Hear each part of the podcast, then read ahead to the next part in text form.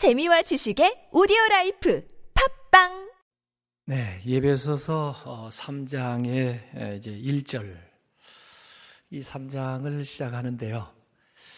1절을 얘기하다가 아마 바울이 좀 하고 싶은 이야기가 갑자기 떠올랐나 봐요. 그래서 사실 14절부터의 내용이 이어지는데 2절부터 13절까지 좀 딴 이야기가 삽입되어 들어와 있어요. 어떤 사람은 그걸 잘 이해하지 못할지 몰라도 저는 충분히 이해합니다. 왜냐하면 저도 어느 때 설교하다 보면 갑자기 아, 이 얘기를 좀 하고 싶다 하는 게 떠오를 때가 있어요. 어, 과거에는 아유 원고대로 하지 하고 그저 무시하곤 했는데 또 어느 때는 아유 이거 성령님이 하라고 주신 말씀인데 갑자기라도 떠오른 이 말씀을 해야지 그렇게 해서 어, 가끔가다 아, 그 원래 하려고 했던 얘기와 다른 딴 이야기를 할 때가 있어요. 물론 딴 얘기하다가 영영 못 돌아오면 그게 문제가 되지만 어, 또 얘기하다가 다시 돌아와서 이 얘기를 하고 하죠. 그래서 오늘 이 바울은 1절부터 13절까지의 또 다른 이야기를 하고 그 다음에 14절부터 원래 하려고 하는 이야기가 진행이 되기 때문에 본문으로 보면 2절부터 13절까지가 좀 삽입됐다 이렇게 생각하면 어, 됩니다. 14절부터 그 이야기는 다음 주에 하도록 하고요. 그 13절까지 이야기를 우리가 하는 데 있어서 1절 얘기해 놓고 그 다음에 이제 14절 다시 돌아가서 얘기해야 되니까 13절을 그 일절하고 또 좀 비슷한 이야기로 바꿔 나서 그 다음에 14절을 진행을 하는데 우선 1절에 이런 말씀이 나와요. 그리스도 예수의 일로 어, 너희 이방인, 예배소에 있는 사람들은 유대인이 아닌 이방인이죠. 를 위하여 갇힌 자 된 나 바울. 그래서 예수님의 일 때문에 갇힌 자 된 나 바울하고 그 다음에 13절에 다시 그 말을 이렇게 바꿔서 반복해요. 그러므로 너에게 구하노니 너희를 위한 나의 여러 환란 앞에서 얘기한 대로 감옥에 갇힌 거죠. 그 여러 환란에 대해서 낙심하지 말라. 이는 너희의 영광이니라 이렇게 얘기했습니다. 그래서 사실 오늘 13절까지 바울이 하려고 하는 내용은 바로 그것입니다. 자기가 지금 감옥에 있으니까 그 멀리 떨어져 있는 교인들이 자기를 염려하면서 또 안타까워하면서 또 어떤 사람은 부끄러워하면서 낙심할지도 모르는데 그러지 마라. 내 환란 때문에 낙심하지 마라. 이것이 너희의 영광이 된다 하는 이야기를 여기 하고 있는 거죠. 이게 바울의 마음입니다.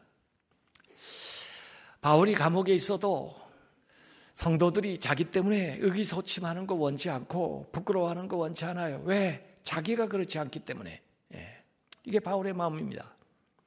어찌 보면 이것은 부모의 마음이에요. 부모가 고생하고 힘들고 어려움 당해도 그것 때문에 자신이 자식이 위축되거나 또 그것 때문에 너무 마음 쓰느라고 자기 할 일을 못하는 거 원치를 않아요. 부모가 나 괜찮아. 앞으로도 잘 되면 돼. 너잘 예, 되라고 하는 거야. 절대 기죽으면 안 돼. 부모의 마음이죠. 이게 목자의 마음입니다. 제가 가능하면 설교를 다 써놓고 시간이 좀 남으면 제가 설교하려고는 내용을 잘 나타내 줄 수 있는 어떤 영상이 없을까 해서 찾아요. 그래서 앞에 지금 보여준 영상, 발레복을 입은 아저씨인데, 그 아내가 유방암으로 투병을 하니까 용기를 주기 위해서 그런 우스꽝스러운 모습을 하고 사진을 찍고 활동을 하는 거죠. 그래서 아내에게 힘을 주려고 그 핑크빛, 예, 그 유방암 걸린 사람들을 위해서 일하는 사람들이 주로 그 용기를 내라고 하는 건데 그러다 보니까 아이 내 아내뿐 아니라 세상에 그렇게 어렵고 또 그 힘든 가운데에서 어, 열심히 또 투병하는 분들을 위해서 내가 힘이 되어봐야 되겠다 해서 그 프로젝트를 진행하는데 그 영상, 그 사진을 보니까 너무 아름다워요. 그런데 아름답고도 슬프죠. 예. 그 아저씨의 마음이 아마 이 바울의 마음하고 비슷하지 않을까 하는 생각에서 보여드린 거예요. 생명을 잉태하고 있는 산모, 어, 엄마의 마음. 결국 그 아이를 낳을 때 산통을 겪을 것을 다 알고 있지만은 그래도 자신의 그 고난이 그 아이의 영광 또 자기들의 삶의 영광이 될 거라고 하는 것을 확실히 알고 있기 때문에 그 고난을 참고 견디는 그 어머니의 마음과 같은 거죠. 더구나 지금 바울이 감옥에 있는데 무슨 남을 사기를 쳐가지고 감옥에 온 것도 아니고 남에게 뭐 해를 끼쳐서 그런 범법자로 감옥에 들어온 게 아니라 일반 죄수가 아니에요. 여기 예수 그리스도의 일로 들어왔다 그래요. 예수 그리스도를 증거하는 일 때문에 갇힌 자 된 나 바울 그래요. 사실은 로마 정권에 의해서 유대인들이 모함을 해가지고 그렇게 잡혀 들어왔으니까 내가 유대인들의 포로가 됐다. 또는 로마 네로의 왕, 황제의 죄수가 됐다. 그렇게 얘기할 수도 있는데 그렇게 얘기하지 않고 내가 그리스도의 포로가 됐다. 내가 예수 그리스도의 죄수가 됐다. 그렇게 얘기하는 거예요. 자기를 속박하는 것은 이 나라가 아니고 내 양심 정도가 아니고 내 신앙, 내가 믿는 하나님 때문에 그 일 때문에 여기 와 있다는 거예요. 이 말은 부끄러운 일이 아니라는 겁니다. 예. 이렇게 이 얘기를 하고 있어요. 복음을 증거하는 일 때문에 더구나 복음을 듣지 못한 사람들 이 말씀 듣고 구원받으라고 다니면서 일한 것 때문에 잡혀서 이 감옥에 들어와 있는데 전혀 부끄럽지 않다. 그런 얘기를 하고 있어요. 제가 아, 뭐 여러 책을 읽어본 것 가운데 좀 감동을 받고 좀 영향을 받은 책들은 좀 서재 한쪽에 이렇게 또 모아가지고 어, 진열을 해놓은 데가 있어요. 제가 어제 한번 그 유심히 그 리스트를 쭉 봤어요. 그랬더니 공통적인 것이 하나 발견됐어요. 그거 뭐냐면요. 감옥에서 쓴 글들이 저한테 감동을 많이 줬더라고요. 그 보니까 거기 본회퍼라고 하는 사람이 예, 그 나치 치하에 감옥에 갇혀서 결국 형장의 이슬로 사라졌는데 거기에서 쓰신 옥중서신 마틴 루터 킹 목사님이 쓴 버밍햄 감옥으로부터의 편지 또 오래전에 아마 대학 다닐 때, 때 읽은 것 같은데 김대중 전 대통령이 쓴 옥중서신 신영복 교수가 쓴 감옥으로부터의 사색 박노해 씨가 그 시인이 쓴 사람만이 희망이다. 황대권 씨가 쓴 그분은 야생초 그림까지 그리면서 책을 썼던데 야생초 편지 이런 것들이에요. 아, 저는 아직까지 감옥을 못 갔습니다만은 아, 그분들의 그 글을 읽어보니까 아, 그 감동이 됐던 거예요. 왜 그랬을까 하고 가만히 지금 제가 생각을 해보니까 그 감옥에서 더 깊은 심연 속에 들어가면서 인간의 가장 근본적인 질문들을 던지면서 거기에서 끌어낸 답변들을 거기에다가 하나씩 써놨는데 그걸 읽으면 오히려 우리의 영혼이 맑아지는 것 같아요. 그리고 저 깊은 곳에서 길어낸 생수를 마시는 것 같아요. 어떻게 이런 사람이 거기가 있을까? 근데 이분들의 공통점이 양심수예요. 예. 어쨌든 바울도 지금 이 예배소서 옥중에서 그들에게 쓰고 있는 겁니다. 혹시나 교인들이 낙심할까봐, 자신을 걱정할까봐, 자기에 대해서 부끄러움을 가질까봐, 또 자기들이 가지고 있는 신앙생활에 의문을 제기할까봐, 걱정하지 말아라. 낙심하지 말아라. 이 고난이 결국은 너희에게 영광으로 나타날 거다 하는 이야기를 바울 오늘 자기가 이 얘기 하려다가 다른 얘기를 하려다가 자기의 간증을 여기에 삽입해 가지고 이 얘기를 하고 있는 거예요. 빅터 프랭클이라는 사람이 있습니다. 이 사람도 사실은 그 나치 치하의 2차 대전 때 저 아우슈비츠에서 포로 수용소에서 있던 분이에요. 유대인인데 오스트리아 빈에서 태어나가지고 빈 의과대학을 졸업한 정신과 의사인데 수감되어 이 수용소 어, 끌려갔어요. 거기에 온 가족이 끌려갔는데 자기 아내는 다른 수용소로 옮겨가다가 사망을 했고 아버지와 어머니는 아우스비츠 가스실에서 가스로 사라졌고 남동생은 강제 노역 중에 사망을 했고 유일한 생존자 여동생은 실종돼 가지고 만나지를 못했다가 나중에 후에 그 만나게 된 하여간 인간으로서 겪을 수 있는 모든 고통을 그 나치 수용소에서 겪은 사람이 빅터 플랭클입니다. 거기에서의 경험을 써놓은 책이 죽음의 수용소에서 Man's Search for Meaning 네, 의미를 찾아서 뭐 이런 책을 썼는데요. 그분은 나중에 진료할 때 자기에게 우울증 환자 또 정신질환을 앓고 있는 분이 와서 자기들이 고통스러운 그 힘든 과정 얘기를 쫙 하면요. 잠잠히 그걸 듣고 있다가 한마디 합니다. 참 힘드셨겠는데. 그런데 왜 죽지 않았죠? 왜 자살하시지 그랬어요? 어, 그러면 그 환자가, 아니, 내가 안 죽을래니까 당신한테 왔죠. 내가 우리 애들을 놓고 어떻게 죽는단 말이에요? 그러는 거예요. 그래요. 그것이 당신이 살아야 될 의미입니다. 거기에 대해서 한번 우리가 더 자세히 이야기해 봅시다. 왜 당신이 살아야 되는지 하고는 어, 처방을 하고 치유를 하는 거예요. 그게 로고테라피라는 겁니다. 로고테라 의미요법.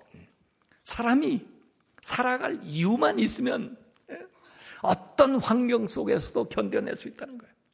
자기가 포로 수용소에 있었지만 거기서 많은 사람의 경우를 봤는데 예, 아무리 부자연스럽고 굉장히 어려운 환경이지만 자기 마음은 자기가 하고 싶은 대로 할 수 있다는 거예요. 모든 상황에 대한 태도, 그것을 어떻게 받아들이냐 하는 것은 자기의 결정인데, 만약에 삶의 의지, 삶에 대한 의미를 가지고 있는 사람은 그런 극심한 환경 속에서도 살아났다는 거예요. 아무리 열악한 환경이었어도 삶의 의지를 붙든 사람은 소망을 가졌던 사람은 그 환란 속에서도 견뎌 나왔고 어느 순간에 어느 상황 때문에 그 삶에 대한 의지, 삶의 의미를 잃어버린 사람, 놓아버린 사람은 다 그곳에서 죽었다는 거예요. 그래서 의미를 추구해야 된다는 거예요. 의, 의미 요법을 얘기한 게 그게 바로 로고 테라피예요. 여러분 왜 사세요? 무엇을 소망하세요? 우리가 소망하는 것 중에 기독교의 이 구원의 소망, 이 복음이 우리에게 가르쳐주는 소망만큼 영원한 게 없습니다. 하나님께서 우리에게 가르쳐주신 이 말씀을 통해서 우리에게 주신 삶의 의미만큼 분명한 삶의 의지는 없습니다. 바울은 옥중에 있지만은 자기가 분명하게 확신하고 있는 소망이 있고 하나님이 주신 삶에 대한 이유가 분명하기 때문에 이 고난과 어려움 속에서도 능히 이겨낼 수가 있다는 거예요. 그래서 그 빅터 플랭클은 리처드 아, 리치의 말을 인용해 가지고 그런 얘기를 했어요. 왜 살아야 하는지를 아는 사람은 그 어떤 상황 속에서도 견뎌낼 수 있다. 사람은 왜가 있기만 하면 무엇이든지 견딜 수 있다. 뭐 그런 얘기를 했어요. 자, 예배소 교인들은 바울을 염려하면서 어, 하나님 잘 믿으면 잘 된다더니 바울은 왜 감옥에 있니?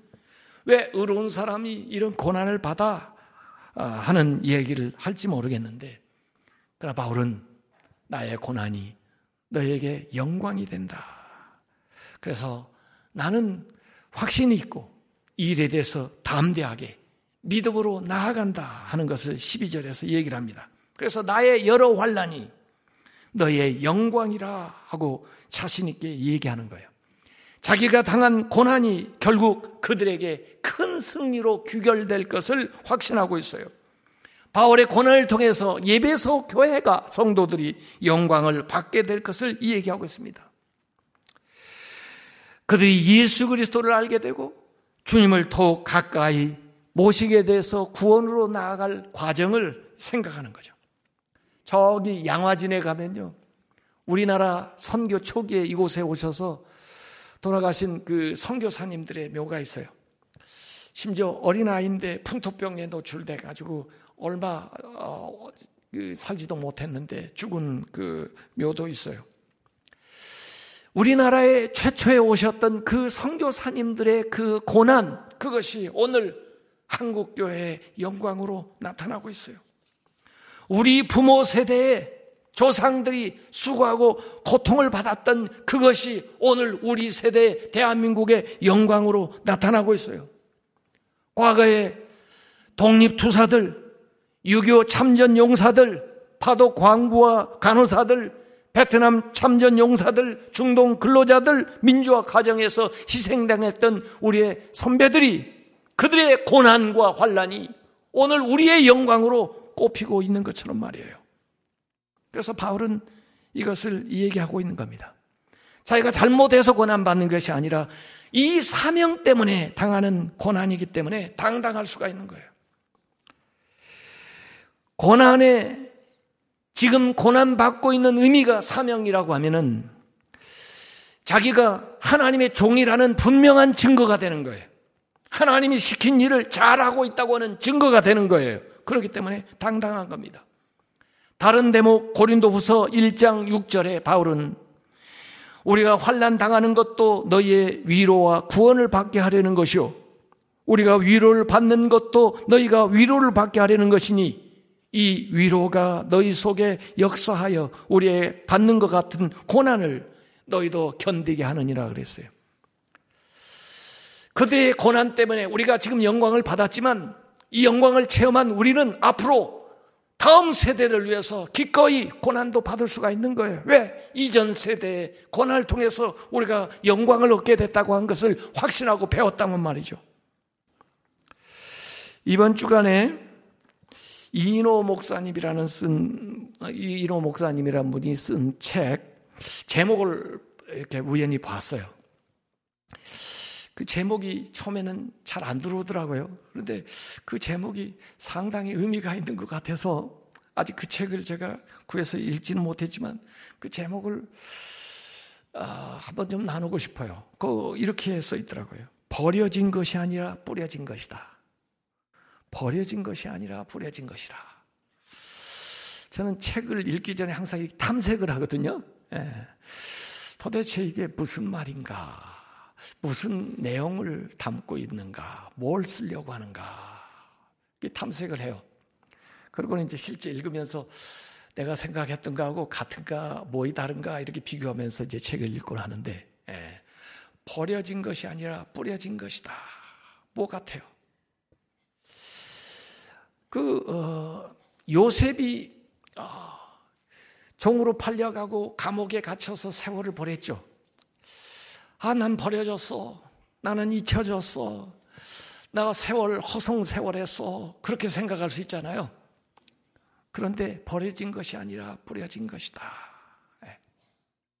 씨앗도요, 그냥 여기다 버릴 수도 있고, 땅에다 심을 수도 있죠. 버려진 것이 아니라 심을 수, 심겨진 것이다. 모세도 40년 동안 광야 생활했는데 40년 동안 버려진 세월이에요. 뿌려진 세월이에요.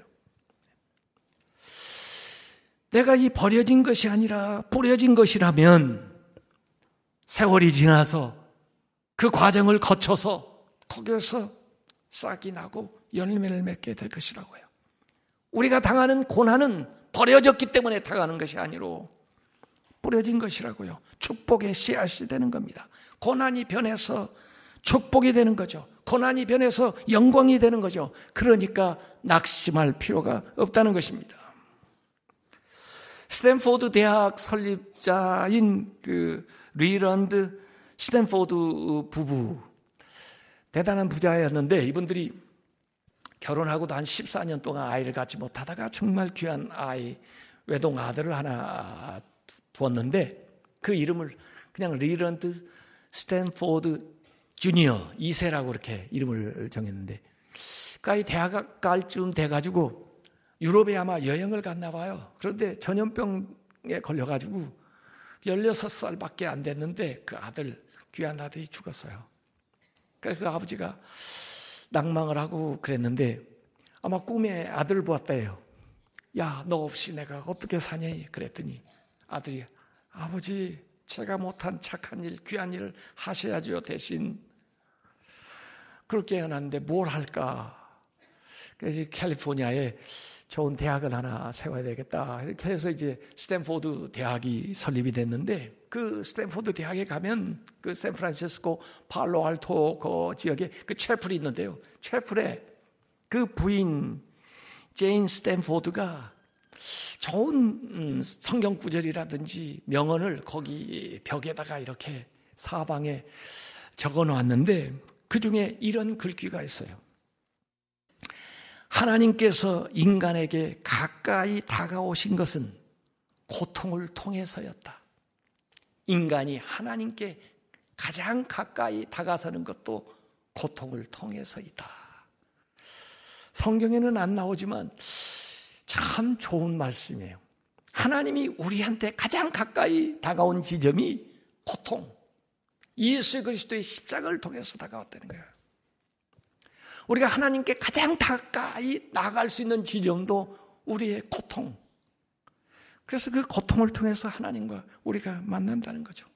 고통을 당하면서도 하나님을 만나지 못하면 여러분 그 고통을 낭비하는 겁니다. 그 고통이 어떻게 얻어내는 건데 그렇게 낭비하세요? 그 고통은요 어마어마한 축복을 담고 있는 씨앗입니다. 그래서 바울은 이 고난을 적극적으로 수용할 태도를 보이고 있는 거예요. 콜로새서 1장 24절에 나는 이제 너희를 위하여 받는 괴로움을 기뻐하고 그리스도의 남은 고난을 그의 몸된 교회를 위하여 내 육체에 채우노라. 고난을 자기에게 채우겠다는 거예요. 로마서 5장 3절 4절에도 보면 다만 이뿐 아니라 우리가 환란 중에도 즐거워하나니 환란을 받는데 즐거워해요. 왜? 이는 환란은 인내를 인내는 연단을 연단은 소망을 이루는 줄 알미로라. 로마서 8장 18절에는 생각하건대 현재의 고난은 장차 우리에게 나타날 영광과 비교할 수 없도다. 고난이 영광으로 간다는 것입니다. 바울만 그런 얘기를 한 게 아니에요. 예수님의 수제자였던 베드로, 결국 순교자가 되었습니다만은 그 베드로가 성도들에게 권면할 때 베드로전서 4장 13절 14절에 너희가 그리스도의 고난에 참여하는 것으로 즐거워해. 이는 그의 영광을 나타나실 때 너희로 즐거워하고 기뻐하게 하려 함이라. 너희가 그리스도의 이름으로 치욕을 당하면 복 있는 자로다. 영광의 영, 곧 하나님의 영이 너희 위에 계심이라. 예수님도 이런 고난, 대속적인 고난을 감당하심으로써 우리에게 구원의 영광과 영광스러운 복음을 가져다 주신 거예요. 그리고 바울은 2절부터 12절까지 하나님이 자기에게 이렇게 베푸신 풍성한 은혜에 대해서 간증하고 있습니다. 감옥에 있으니까 사람들이 염려하고 낙심하지 않을 뿐만 아니라 아니 내가 받은 은혜 한번 얘기해 볼까? 얼마나 풍성한 은혜를 받았는지 자기가 받은 은혜에 대해서 얘기를 해요. 측량할 수 없는 하나님의 은혜의 풍성함을 간증하는데 두 가지 큰 은혜를 여기 얘기하고 있습니다. 하나는 자기에게, 자기 같은 사람에게 그 어마어마한 하나님의 계시, 비밀을 하나님이 가르쳐 주셨다는 거예요. 그래서 그 복음을 자기가 알게 된 거. 너희들이 내 편지를 보면 내가 하나님에게 계시를 받아 그걸 알게 됐다는 것을 알게 될 것이다 하는 얘기를 자신 있게 하고 있어요. 자기에게 계시된 그 비밀 그것이 놀라운 은혜고 또 하나는 그 놀라운 비밀을 너희들에게 가르치는 직분을 나에게 주신 거 그것도 놀라운 것이라는 거예요. 그래서 계시 그리고 위임 이 두 가지를 얘기합니다. 비밀 그리고 사역 이 두 가지를 얘기하는 거예요. 그래서 2절부터 6절까지 보면 바울이 맡은 복음에 대한 이야기하고 있습니다. 이건 사람한테 배운 게 아니라 무슨 전통적으로 배운 게 아니다. 율법도 아니다. 하나님께 직접 받은 그리스도의 비밀인데 그 비밀 아무나 풀 수가 없는데 알 수가 없는데 하나님께서 직접 계시로 자기에게 그 비밀을 알게 해 주셨다는 거예요. 그 비밀의 내용이 뭐냐면 사실은 복음이에요. 복음. 예수 믿어 구원받게 되는 이 복음을 이 비밀 감춰져 있는 이 비밀을 자기에게 알게 해 주셨다는 거예요. 그것은 이전에 거룩한 사도들과 선지자를 통해서 성령으로 나타내신 건데 그들이 받은 것과 자신이 받은 것이 일치하다는 거예요.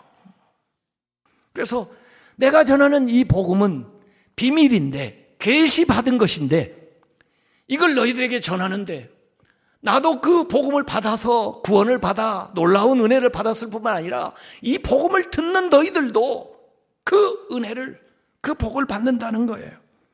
그 은혜의 내용이 6절에 나와 있어요. 이 복음을 받게 되면 그리스도 안에서 복음으로 말미암아 성도들이 무슨 은혜를 누리느냐면 함께 상속자가 된다. 유대인들 구약 대대로 아브라함의 자손들이 믿어왔던 그래서 자기들만 그 은혜의 상속자라고 생각을 했는데 이 복음을 믿는 사람들이 같이 상속자가 되는 거예요. 한꺼번에. 그래서 아브라함의 자손들처럼 하나님의 자녀가 돼서 누려야 될 공동의 분깃을 다 누리게 된다. 공동 상속자가 되고 그 다음에 함께 지체가 되고 하나님의 교회 몸을 이루어 나가는 그곳에 한 모퉁이, 한 지체를 감당해 나가서 더불어 함께 이루는 그런 연합할 수 있는 공동의 지체가 되고 그 다음에 함께 약속의 참여자가 된다.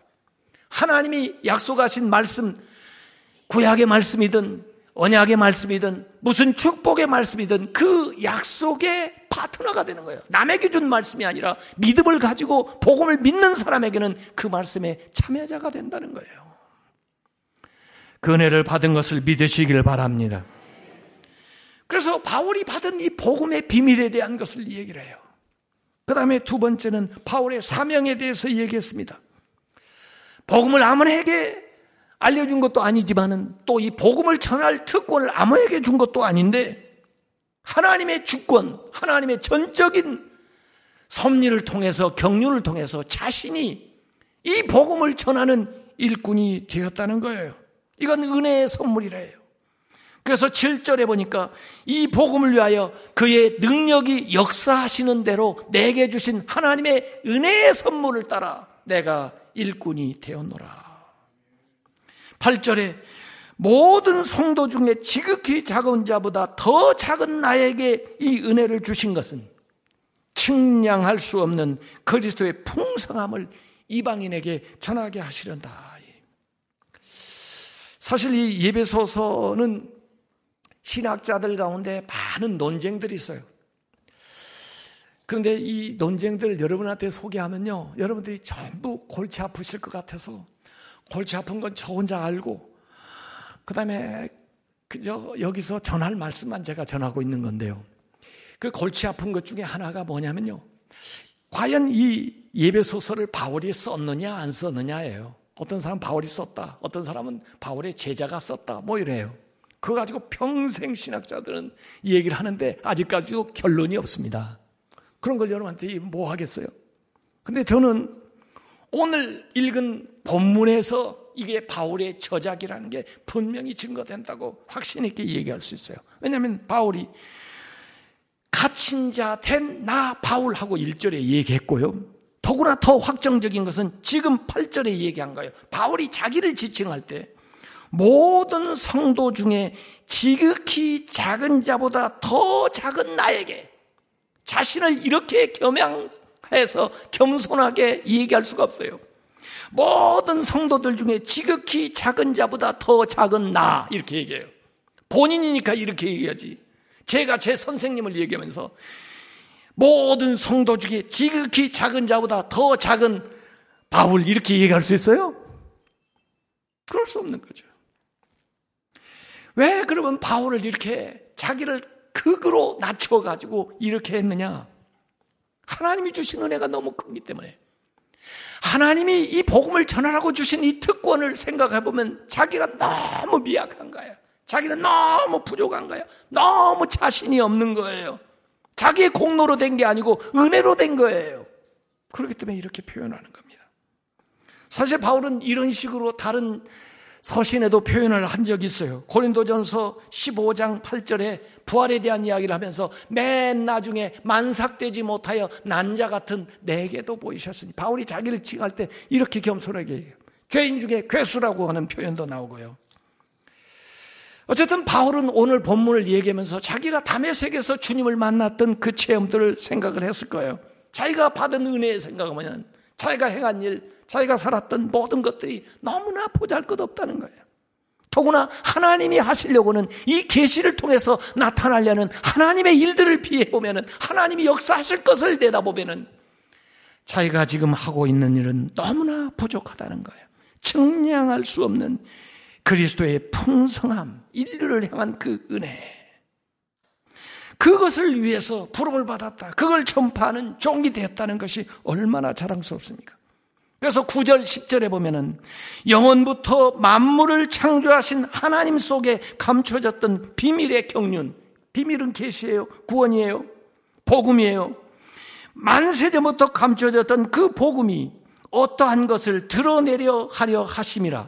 이는 이제 교회로 말미암아 하늘에 있는 통치자들과 권세들에게 하나님의 각종 지혜를 알게 하려 하심이라. 교회를 통해서 하나님의 각종 지혜를 알리는데 누구에게 알리느냐? 하늘에 있는 통치자들과 권세들에게 알린다 이게요. 여기에서 또 하늘에 있는 통치자들과 권세가 누구를 지칭하느냐? 신학자 가운데 많은 논란이 있어요. 바울의 논, 바울의 글 가운데도 어떤 때는 천사를 지칭할 때도 있고 어떤 때는 악한 영, 사탄을 지칭할 때도 있기 때문에 여기에서 뭘 지칭하느냐? 그런데 사실은 앞에 뒤에 선하거나 악하거나 어떤 설명이 없으니까 영적인 존재에 대해서 전반적으로 얘기한다고 보면 되는 거예요. 악한 영이든 천사든 하늘에 있는 통치자들과 권세들, 그 영적인 존재들에게 이 비밀, 이 복음을 드러내기 위해서 그 하나님의 지혜를 드러내기 위해서 교회를 쓰신다는 거예요. 그 말은요, 영적인 존재들조차도 모르고 있었던 거라는 거예요. 이게 굉장히 중요한 사상입니다. 베드로도요. 베드로전서 1장 12절에 보면 이것은 하늘로부터 보내신 성령을 힘입어 복음을 전하는 자들로 이제 너희에게 알린 것이요. 지금 너희에게 알려진 건데 천사들도 살펴보기를 원하는 것이니라. 천사들도 알기 원했던 거라는 거예요. 성경에 가만히 보면요. 하나님이 하시는 일을 천사가 모르는 게 많습니다. 앞으로 주님이 언제 재림할지 천사도 모릅니다. 그리고 이 예수 그리스도를 통해서 주신 이 복음, 그리고 이 교회를 세우신 이 하나님의 이 경륜은 천사들도 하늘의 영적인 존재들도 몰랐던 하나님의 지혜라고 여기서 얘기를 하고 있는 거예요. 그러니까 여러분 생각을 해보십시오. 우선 악한 존재, 사탄이 생각하기를 인간이 범죄하고 죄 가운데 빠져 있으니까 이제 다 내 밥이다. 이제 너희들은 다 망하게 됐다 하고 사탄이 생각했을 거 아니에요? 그런데 하나님의 묘수가 들어있습니다. 하나님의 묘수가 뭐냐? 예수 그리스도를 통해서 우리를 구원하시는 거예요. 그 복음, 그 비밀이에요. 그것은 이미 창세 전부터 하나님께서 계획하신 거예요. 그걸 통해서, 복음을 통해서 우리를 구원하시는 거예요. 그리고 또 하나님의 묘수, 교회예요, 교회. 교회를 통해서 이 복음을 전하고 이 일을 계속하게 하는 거예요. 그러면 사탄은 이제 전략을 어떻게 바꿔야 돼요? 복음을 듣지 못하도록 해야 되겠죠. 어떻게든지 복음이 들리지 않게 해야 되겠죠. 복음이 들려도 믿지 못하게 만들어야 되겠죠. 그 다음에 사탄은 어떻게 해야 돼요? 교회를 방해해야 되겠죠. 교회를 허물어야 되겠죠. 교회를 분열시켜야 되겠죠. 그렇기 때문에 바울이 이 복음에 대해서, 이 교회에 대해서 얘기하는 것입니다. 하나님께서 그 풍성한 은혜로 나를 불러서 내가 그 복음을 알게 하고 알 뿐만 아니라 다른 사람 앞에 전하는 사람으로 만들었는데 지금 내가 이것 때문에 고난을 받는 것 같지만 너희들이 이 비밀을 알게 되면은 너희들이 이 복을 받게 되면은 영광스럽게 변화된다는 거예요.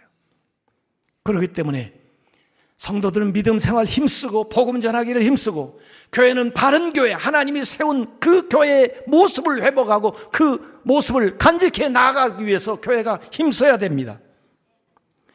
그래서 오늘 이 말씀에는 저는 교회의 영광스러움을 드러낸다고 이렇게 보고 있는 거예요. 예.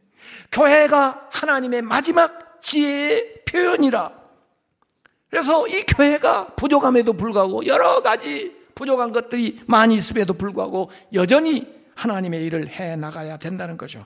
그래서 우리는 이 우주적인 하나님 교회의 일원으로서 이 지역 사회에서 우리에게 주어진 책임을 잘 감당하면서 하나님이 원래 세우신 계획하신 그 교회의 모습에 도달하기 위해서 최선을 다해야 돼요.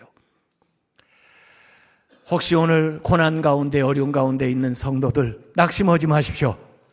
그 고난이 씨앗이 돼서 영광스러운 일들이 나타날 것입니다. 우리가 우리 자녀들을 위해서 나라 민족을 위해서 담당하는 일 기꺼이 감당하십시오. 우리 때문에 이 나라 이 민족이 잘 되고 우리 자녀들의 영광스러운 삶이 펼쳐질 것입니다. 우리에게 주신 이 복음, 우리 교회에 맡겨주신 이 사명을 우리가 잘 감당할 때 하나님의 놀라운 역사와 능력이 이 땅에 나타날 줄로 믿습니다.